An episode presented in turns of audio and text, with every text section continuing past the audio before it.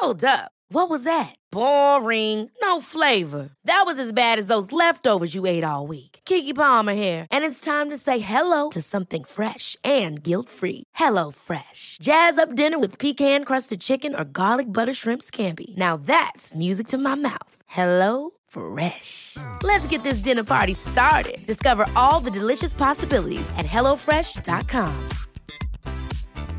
There's never been a faster or easier way to start your weight loss journey than with PlushCare.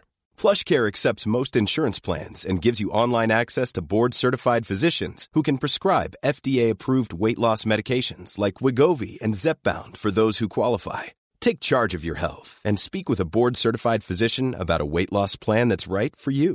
Get started today at plushcare.com slash weight loss. That's plushcare.com slash weight loss. plushcare.com slash weight loss. Mom deserves the best, and there's no better place to shop for Mother's Day than Whole Foods Market. They're your destination for unbeatable savings, from premium gifts to show-stopping flowers and irresistible desserts. Start by saving 33% with Prime on all body care and candles. Then get a 15-stem bunch of tulips for just $9.99 each with Prime. Round out Mom's menu with festive rosé, irresistible berry chantilly cake, and more special treats. Come celebrate Mother's Day at Whole Foods Market.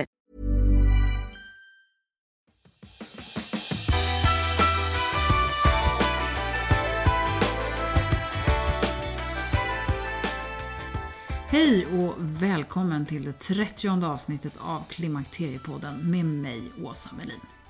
Idag så ska vi tala om akupunktur som hjälp mot klimakteriebesvär med Lars Nilsson som är kinesisk läkare. Och eh, vad kan man förvänta sig för hjälp och vilket sätt har den österländska medicinen en annan syn på typiska symptom som svettningar, vallningar och sömnstörningar?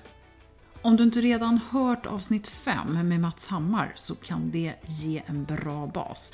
Han eh, är professor vid Linköpings universitet och vi pratar om vad forskning visar när det gäller akupunktur som lindring för just övergångsbesvär. Men nu till dagens avsnitt. Välkommen!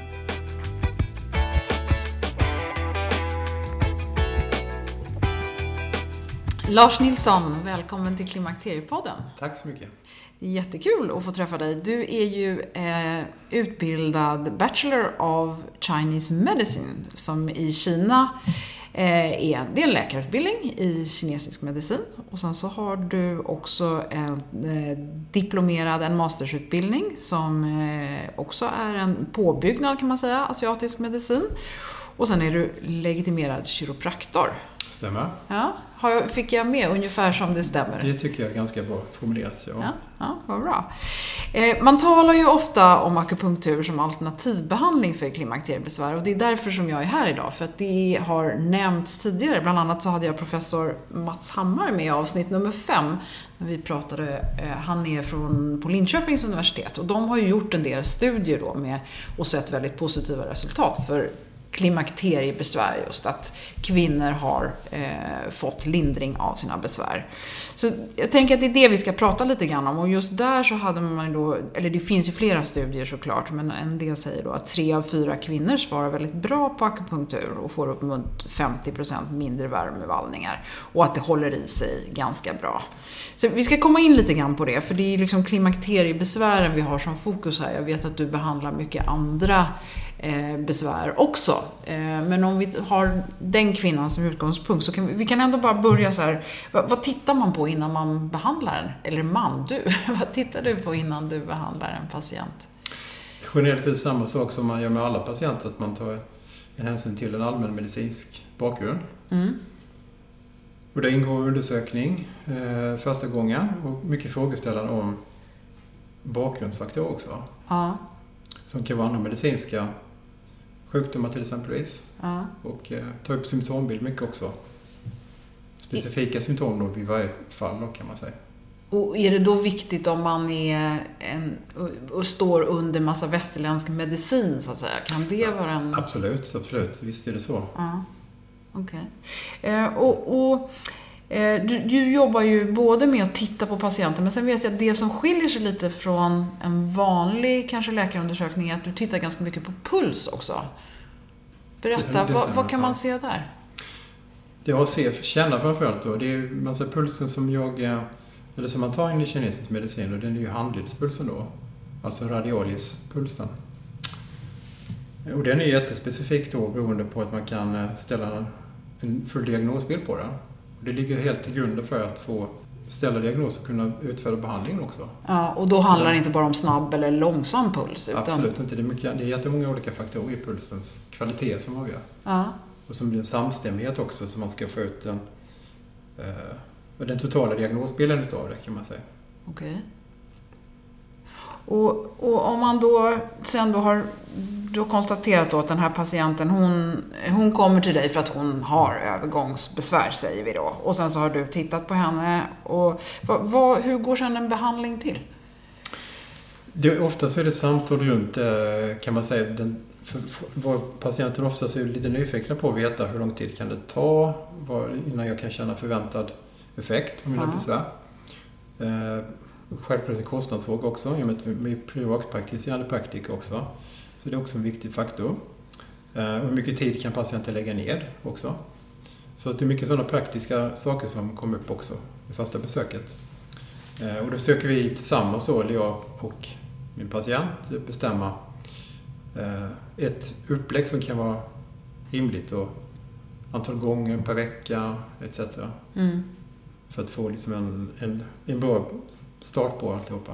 Och, och, och då om vi är inne på det där, vad, vad, hur, eh, vad är det optimala när det gäller antal behandlingar? Beror det på hur svåra besvär man har eller vad, hur fastställer man det? det optimala är ju, är ju självklart minsta möjliga antal innan man känner effekt på det. Ja. Så det är ju som vill alla känna snabb effekt på, på, ett, på sitt besök då, efter sitt besök. Eh, rimligtvis, jag tycker man kan säga i termer att vad kan, vara, för vad man kan förvänta sig då kan väl, eh, kan väl vara ganska, man kan säga som generellt sett en gång i veckan på ett besök. Och rimligt är att få, få en effekt på det tycker jag man ska kunna känna efter en vecka, tio dagar ungefär. Att, att det händer ja, någonting? Precis, exakt. Kanske, kanske ett eller två besök ungefär då. Någonstans där. Och, och vad är det då man kan förvänta sig för effekter om man nu har liksom klassiska övergångsbesvär? Vi pratar vallningar och, och sömnbesvär och alltså oro. De här mm. olika bitarna som är klassiska. Mm. Vissa saker tar ju självklart längre tid också. Man kan säga Folk kanske kan känna det som en mer avslappnad sömn, kanske efter första besöket. Det kan vara ganska rimligt att känna. Eh, som värmevallningar kan ta, kan ta lite längre tid också. Alltså att få verkligen dem att klinga av också. Det, det tar längre tid oftast. Men eh, rimligtvis så känner man en dämpning av de mesta symptomen kanske efter ett par tillfällen. Ja. Och då har man kanske gått och var tionde dag eller ett par veckor i följd? I, kan man säga generellt sett. Det är där också lite individuellt olika. Men eh, från, alltifrån kanske ett, två besök per vecka till en besök per vecka ungefär. Mm. Och hur, hur, måste man hålla på sen hela livet, höll jag på att säga? Mm. Men det kan väl oftast vara så att man, man, man håller på kanske under en period på eh, låt säga ett par månader. Mm. Eh, och kanske fått hyfsat tillfredsställande effekt och sen känner man att man tar en paus. Mm. Eh, och är kanske ganska nöjd med resultaten och väntar. Och sen så kan det vara att det håller väldigt länge också för vissa patienter. Medan i vissa fall måste man kontinuerligt ha en viss påfyllnad av behandling. Mm. Kanske på tredje månad eller något sånt där. Mm. För att hålla det uppe. Mm. Och, och, när du då ska bestämma hur du ska behandla, vad behöver man liksom bestämma sig för innan man sätter nålar? För det är ju det akupunktur går ut på, att man stimulerar olika punkter. Exakt. Eh, själva konkret genom att sticka nål så självklart så är det viktigt att veta att patienten känner sig trygg och känner att det inte är obehag att själva nålsticket medför massa mm, obehag i sig. Det kan finnas ett grundsortiment på punkter som är ganska vanliga att de flesta patienter får. Eh, sen finns det alltid individuella avvikelser och det, det är det vi hittar i pulsen där som kan vara specifikt för var och en också. Så att det, det blir lite typ på grundvalet av självklart individuell konstitutionell bakgrund och så vidare. Ja.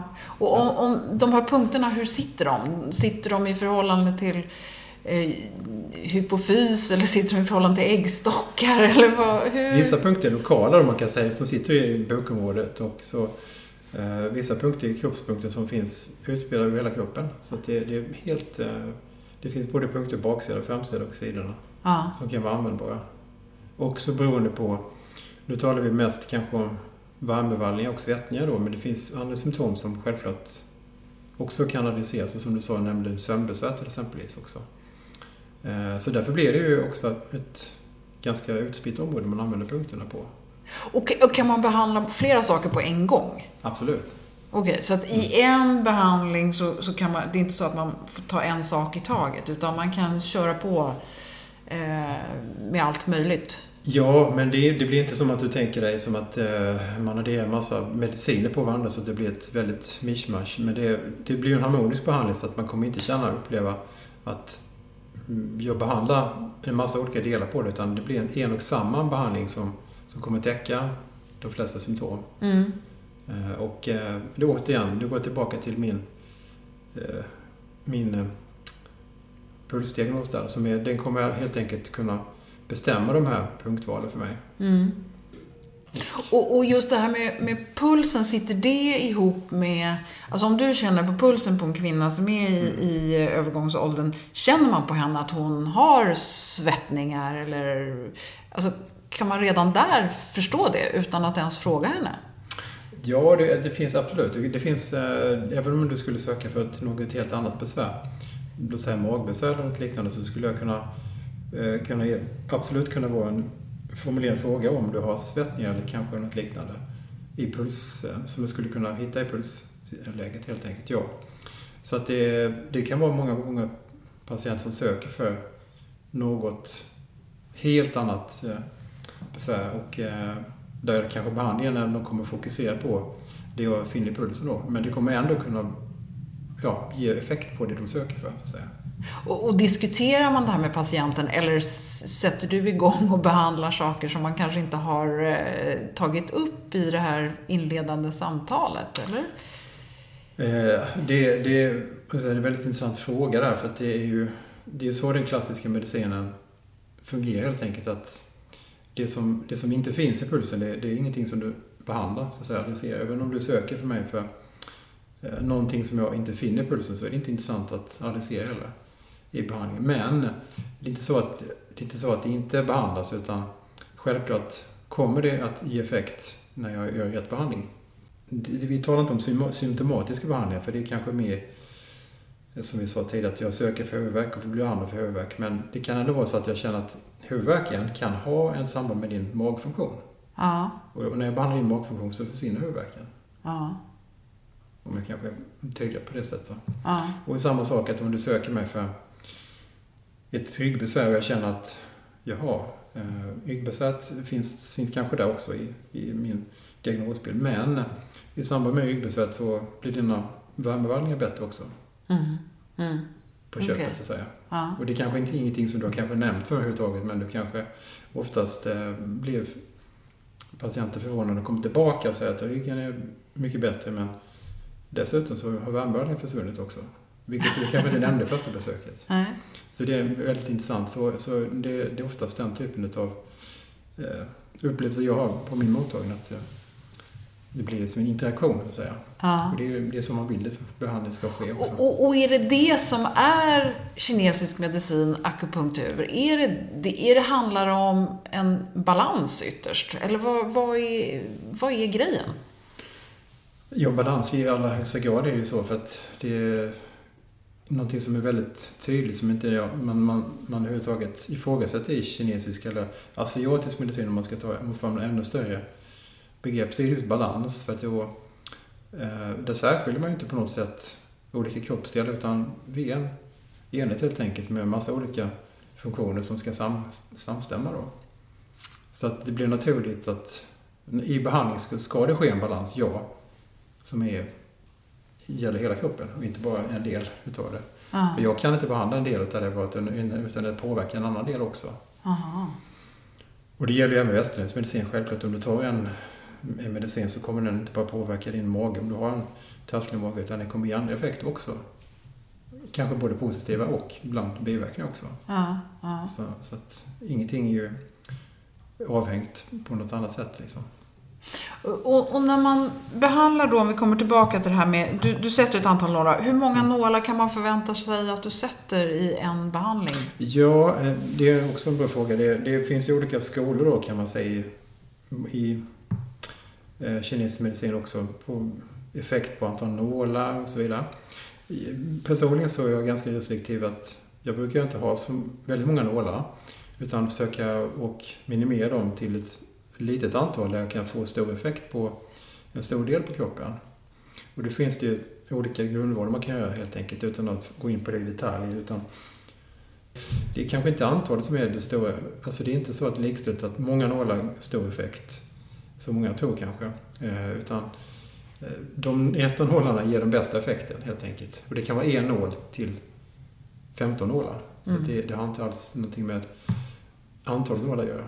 Det, mm. det, det, som, det som betyder någonting är att du tar en diagnos och ställer då eh, diagnos till patient till var och en. För alla patienter som sagt är olika. Ja. Är det vanligt att när man börjar en behandling för, för vissa symptom, är det vanligt att det är exakt samma punkter som man sätter nålarna i varje gång eller varierar det ofta? Konsekvensen är alltid viktigt att ha en tydlighet i behandlingen, att adressera kroppen rätt saker. Eh, och där kan det ibland vara att man, man känner att första behandlingen gav inte exakt den effekt som, som man önskade. Eh, I form av kanske inte besvären var tillfredsställande eh, eller minskade på ett tillfredsställande sätt. Och då kan det vara att man, man behöver nödvändigtvis inte vara fel ute på något sätt att man har satt en nål fel, alltså på fel punkt. Utan det kan vara helt enkelt att det tar längre tid. Du måste vara konsekvent, använda det här grundvalet utav nålar som, som du hade från början ett antal gånger. Mm. Och då kan effekten kanske komma på andra, tredje gången. Mm. Så att det är viktigt att inte kanske kasta sig från en diagnosbild till en annan bara för att inte man får exakt den effekten efter första besöket. Mm.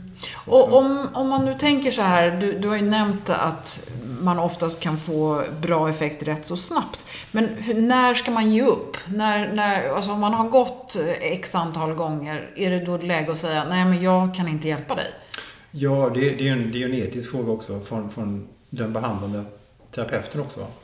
Självklart. Och eh, i vissa fall så är det ju så att, eh, som du säger, jag tror Ibland kan det vara att effekten tar mycket, mycket längre tid än man önskade också. Mm. Och det är ju en sak som man måste diskutera. Att är du beredd kanske att satsa fem gånger till? Eller känner man att som terapeut, nej jag, jag har verkligen tömt ut all min kunskap så jag, jag kommer inte vidare på det. Så att jag skulle säga någonstans har du inte fått någon som helst effekt på en fem gånger någonstans där, fem, sex gånger, så då skulle jag kanske i alla fall ifrågasätta då om jag var rätt ute. Mm. Eh, och släppa patienten på, på så sätt och rekommendera söka något annat eller eventuellt göra en ny, vad ska jag säga, eh, frågeställning om jag har gjort rätt behandling från början då kanske. Men det, det där är alltid en, det är en, det är en svår fråga helt enkelt. Men jag tycker att fem, sex gånger har man testat det och inte fått någon effekt, då kan man, då måste man fråga sig om man, om man är rätt ute. Ja, exakt. Mm. If you're looking for plump lips that last, you need to know about Juvederm lip fillers. With Juvederm Volbella XC and Juvederm Ultra XC, your lip look, whether it's subtle or bold, can last up to one full year with optimal treatment and no additional maintenance. Find a licensed specialist and see if it's right for you at juvederm.com today. That's J U V E D E R M.com. Add fullness to lips in adults over 21 with Juvederm Volbella XC or Juvederm Ultra XC. Do not use if you have severe allergies or a history of severe allergic reactions, or if you're allergic to lidocaine or the proteins used in Juvederm. Tell your doctor if you have a history of scarring or taking medicines that decrease the body's immune response or that can prolong bleeding. Common side effects include injection site redness, swelling, pain, tenderness, firmness, lumps, bumps, bruising, discoloration, or itching. As with all fillers, there's a rare risk of unintentional injection into a blood vessel, which can cause vision abnormalities, blindness, stroke, temporary scabs, or scarring. For full important safety information, visit juvederm.com. Mom deserves the best, and there's no better place to shop for Mother's Day than Whole Foods Market. They're your destination for unbeatable savings, from premium gifts to show-stopping flowers and irresistible desserts. Start by saving 33% with Prime on all body care and candles. Then get a 15-stem bunch of tulips for just $9.99 each with Prime. Round out Mom's menu with festive rosé, irresistible berry chantilly cake, and more special treats. Come celebrate Mother's Day at Whole Foods Market. Life is full of what ifs. Some awesome, like what if AI could fold your laundry? And some, well, less awesome, like what if you have unexpected medical costs? United Healthcare can help get you covered with Health Protector Guard fixed indemnity insurance plans. They supplement your primary plan to help you manage out of pocket costs. No deductibles, no enrollment periods, and especially no more what ifs. Visit uh1.com to find the Health Protector Guard plan for you.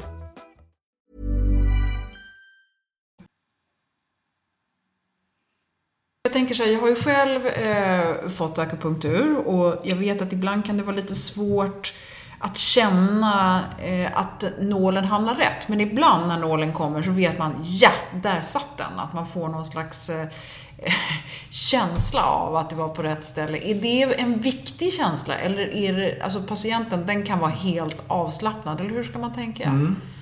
Det, det, känner du, de, de, de ställena man kan få den effekt som du beskriver på, på det viset då. Det, det är inte alla punkterna i hela kroppen som ges den effekten då. Det beror ju mycket på eh, punkternas lokalisation som du säger. Men det, det är ju... Det, eh, det, det är som sagt väldigt subkutana punkter som sitter väldigt, väldigt, väldigt nära, eller under eh, huden då kan man säga. Där, där får du inte den effekten. Som du, som du nämnde, den här chi-effekten då. Okay. På samma sätt. Det är inte som du upplever på något sätt så, men den här tryckkänslan kan du få på ett visst antal punkter, ja. Eh, och där är den också, tycker jag, viktig som att förmedla den här känslan att det är någonting som sätts igång. Det ska vara en, en punkt, som, eller en känsla som är inte jag ska säga, en nervkänsla där du får en pirrande känsla eh, och som känns väldigt obehaglig, utan en, kanske en djupare tryckkänsla då som ger en avslappning helt enkelt efter ett tag. Mm. Den, den, den känslan är helt okej. Okay. Men som sagt, du kommer inte få den på, uppleva den på alla punkter. Nej. Av naturliga skäl, så att säga. Är det skillnad på en, en person som är väldigt muskulös och en som kanske är väldigt eh, överviktig eller icke-muskulös? Är det svårare eller lättare, eller? Nej, generellt sett inte, tycker jag. Det, det, det, absolut, det är mer känslighet, tycker jag, individuellt då. då. Eh, mer så än vad det är kroppsstorlek då, Ja. faktiskt. Så det är inte så att nålen liksom måste ta sig ner genom eh, mer hudlager eller fettvävnad eller så, Visst. att det försvårar? Ja, alltså vissa platser på, på kroppen, på runt höften där man har mer fettbildning och sådana saker, där kan det vara självklart krävas en, en längre nål, absolut. Ja, okej. kan Men det, det är så man löser det? Ja, exakt. Ja. Ehm, man, man pratar ju om att det här att övergångsbesvären, om man får hjälp med dem, att det handlar om, man tror att det kan vara så att om man nu ska förklara på västerländskt sätt, att det är endorfinerna som ökar och påverkar de centrala delarna av hjärnan som reglerar kroppstemperaturen. Tänker man likadant i, i den österländska eller den kinesiska medicinen? Nej, för det, det, det som du nämnde, det utvinner sig från en västerländsk förklaring självklart. En, en modell som man talar hormoner då. Och jag menar, tittar man historiskt bakåt så visste man inte någonting om hormoner för 2500 år sedan överhuvudtaget. Eh, så den, den, eh, den tankegången där och eh, utveckling utav vad är det som händer och så vidare, den, den grundar sig på helt andra förklaringsmodeller då. Och kan du inte bara, jag förstår att det är komplicerat, men går det att gå in på det bara så att man får någon känsla för vad skillnaden är tanken? Ja, alltså det är en uppenbar skillnad på det och det, man kan säga, utan att gå in för mycket på terminologi då, på kinesisk terminologi så eh, hela bakgrunden till det och tanken på att man ska då på något sätt balansera kroppen, det utgår sig för att vi har ett system som, som eh, eh jag säga, synergistiskt samverkar då. Eh, och det är väl den stora skillnaden på västerländsk och och med klassisk eller kinesisk medicin då. Eh, där man finner liksom en, en harmonisering utav hela kroppen och kan behandla på det sättet. Då. Måste västerländsk medicin så är man ju lite mer specifikt inriktad på olika organ. Och de organen kanske inte då, man vet exakt hur de samverkar då. Vilket ibland kan vara lite eh, komplicerat när man har mängder av olika symptom också. I det här fallet som du nämnde med, med eh, svettning och klimakteriebesvär så finns det ju olika symptom som kan vara som alltifrån huvudvärk och humörsvängningar, värmevallningar, hjärtklappning. Eh, och det är ju någonting som man på västerländskt sätt måste se på, på lite olika sätt, systemorgan helt enkelt, som hjärta, lungor kanske. Det finns många olika organ som är involverade i det och då är det svårt att hitta en samstämmig behandlingsform också. På så ah, sätt. Okay. Det, det, krävs många läkemedel som kan, som kan skapa intervention också som, eh, där, där biverkningar kan uppstå. Mm. Medan i väster, kinesisk medicin så behöver du inte titta på specifika olika delar utan där, där behandlar du allting på en gång helt enkelt. Som du nämnde tidigare också, att jag kan adressera flera symptom samtidigt då. Ja. Eh, så det är det som är den stora skillnaden kan man säga, hur man, hur man helt enkelt eh, tänker diagnostiskt där då. Ja. Och, och, kan det vara så när du träffar en patient och konstaterar att här finns det väldigt mycket obalanser? Kan det vara så att du, du också känner att nej, men det, här, det här är för stort, det här kan vi inte gå in på? Eller hur, hur kan, kan det vara så? Nej, faktiskt inte. Utan det, det, det är inte så. utan då den, det förhållningssättet som jag alltid har med mig i bakgrunden, det är min pulsdiagnos då. Och därigenom så, så hamnar man inte i den situationen där du tänker så på det sättet, utan det hittar du helt enkelt eh, en bakgrundsfaktor som du vill arbeta med från början. Och sen kan det vara någonting helt annorlunda än vad egentligen du logiskt sett möter då när, när du ser patienter. Du tänker någonting när du ser patienter som har väldigt mycket hosta eller någonting. Så får du kanske en erfarenhetsmässig klinisk tänk, tanke på att du vill behandla någonting specifikt med hostan kanske. Eh, medan sen du inte känner på pulsen så får du en annan uppfattning. Mm. Och det är, den, det, är, det, är då, det är den som är den Oavsett vad, vad du uppvisar utåt sett så är ju pulsen som du måste förhålla dig till. För den, det är det som blir sanna och äkta som du ska behandla helt enkelt. Alltså. Mm. Och gör du det så kommer du inte heller att få några problem med biverkningar och övriga saker som uppstår i behandlingen. Mm. Till och med i klassiska texter, tillbaka i tiden, så, som är 2000 år gamla då, så finns det gynekologiska kapitel som, som just beskriver då, inte specifikt menopaus Eh, besvär på, på ett enskilt sätt utan man, man talar om svettningar, man talar om utebliven mens och i samband med det så kan det uppstå värmeutveckling och sådana saker. Så det, det finns med i jag menar, klassiska texter, så absolut, va, det, visst finns det där. Det var, det var alltså, de här böckerna talar om de här skrifterna som sen har som blivit skrifter, samlade verk. Då, eh, det var anvisningar helt enkelt för läkare att kunna behandla de här patienterna. Vissa styrmedel till att kunna titta på olika kliniska tecken och använda specifika mediciner. Men det talar vi bara om örtmedicin här. Ah, okay. På den tiden, inte vilka, vilka nålar du skulle använda och så vidare, utan det var bara från örtmedicinen då. Ja. Okay.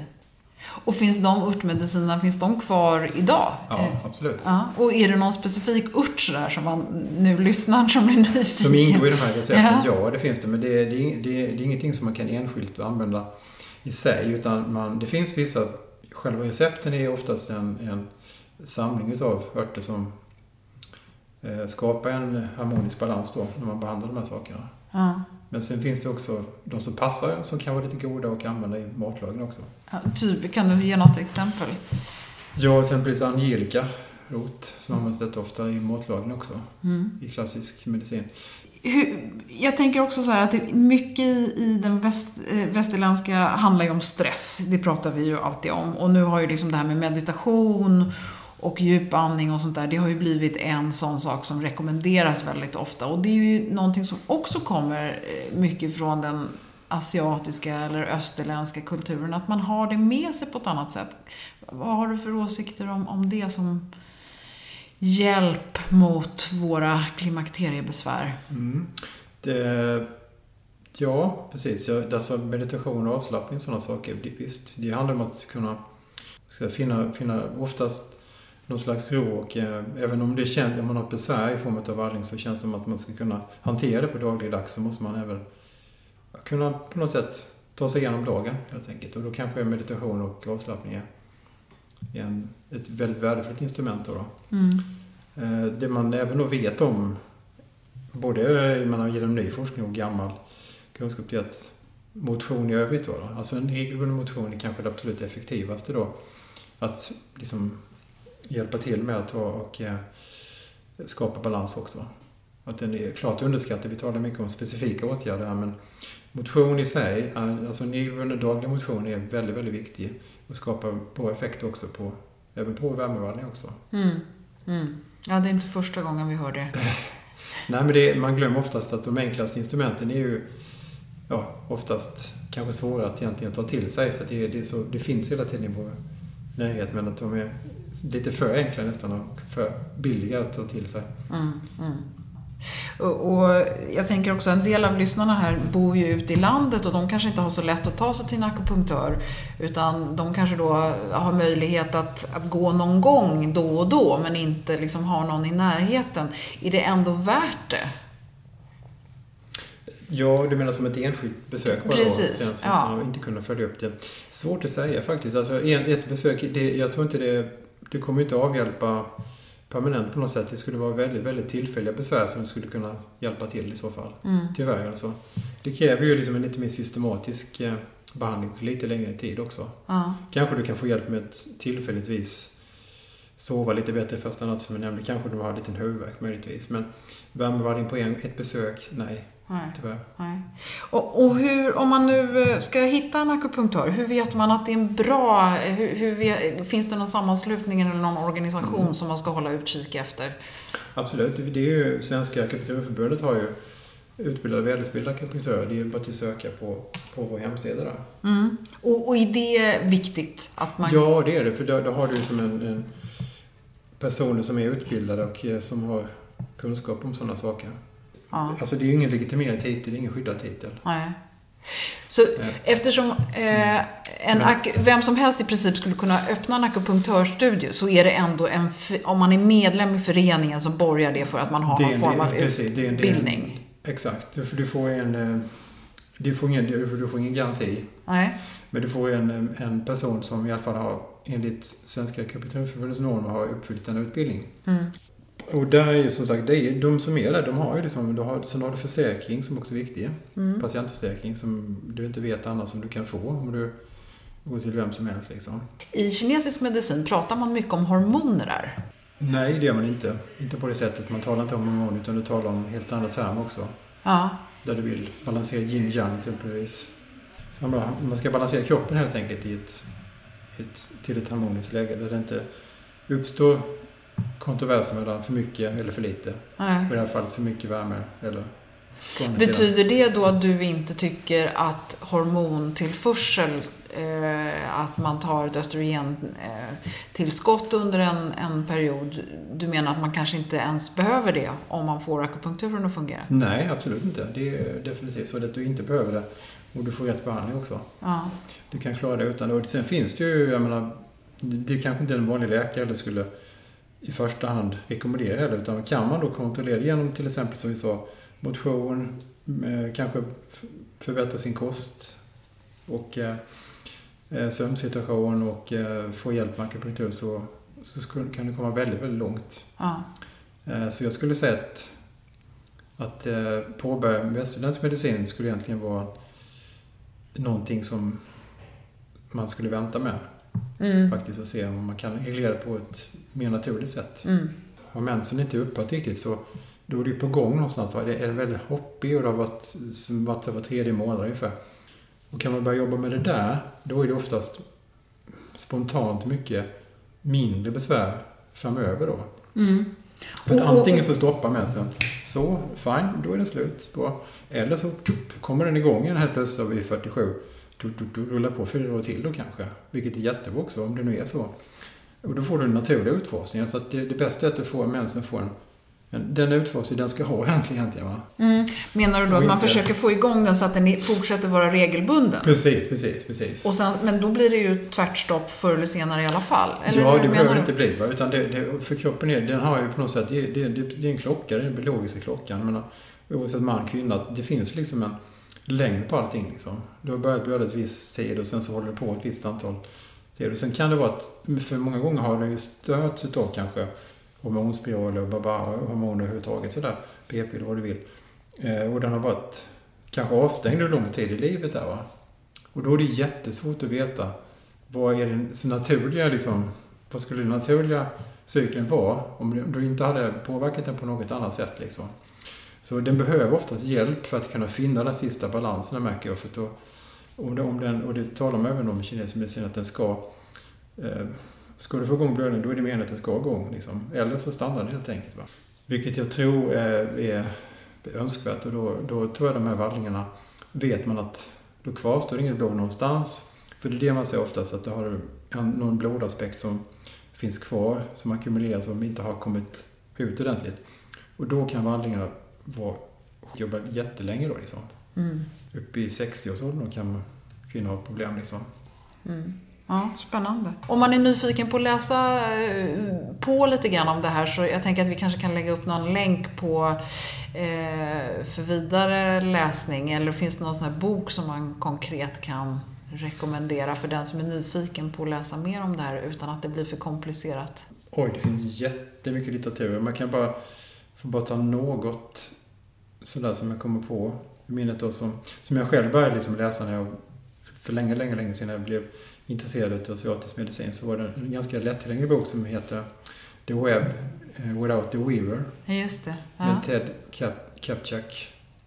Men då tror jag att vi har fått en del rekommendationer här. Det som återkommer det är just att försöka skapa egen bra balans till att börja med.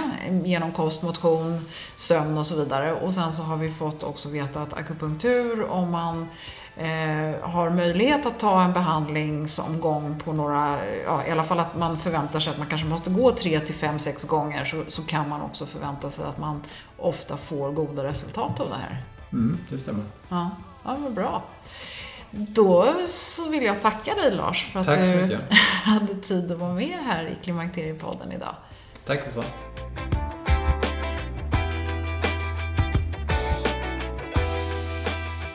Och för den som vill läsa mer och hitta en akupunktör som är medlem av Svenska akupunkturförbundet så kan du gå till deras hemsida www.akupunkturforbundet.se Det finns också en länk på Klimakteriepoddens Facebook-sida. Och där står det också vilken bok det var som Lars rekommenderade för den som är nyfiken på mer om kinesisk medicin. Du kan också gå till Klimakteriepoddens hemsida www.klimakteriepodden.se som vanligt så blir jag glad om du delar eller rekommenderar avsnittet och podden och du får väldigt gärna gå in på iTunes och lämna ett betyg.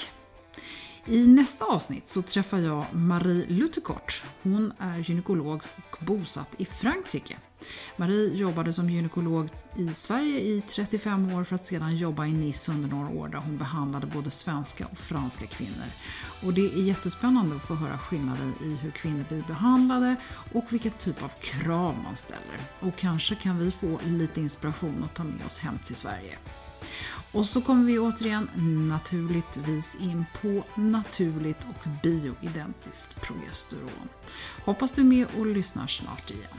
Tack för den här gången, hejdå!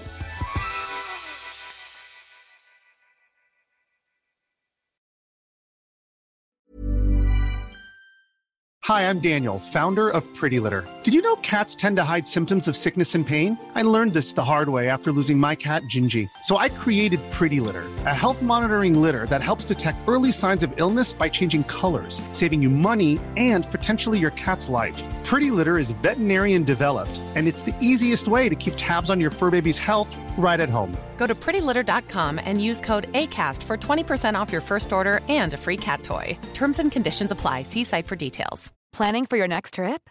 Elevate your travel style with Quince. Quince has all the jet setting essentials you'll want for your next getaway, like European linen, premium luggage options, buttery soft Italian leather bags, and so much more. And is all priced at 50 to 80% less than similar brands. Plus, Quince only works with factories that use safe and ethical manufacturing practices. Pack your bags with high-quality essentials you'll be wearing for vacations to come with Quince. Go to quince.com/pack for free shipping and 365-day returns. Hi, I'm Daniel, founder of Pretty Litter. Cats and cat owners deserve better than any old fashioned litter. That's why I teamed up with scientists and veterinarians to create Pretty Litter. Its innovative crystal formula has superior odor control and weighs up to 80% less than clay litter. Pretty Litter even monitors health by changing colors to help detect early signs of potential illness. It's the world's smartest kitty litter. Go to prettylitter.com and use code ACAST for 20% off your first order and a free cat toy. Terms and conditions apply. See site for details.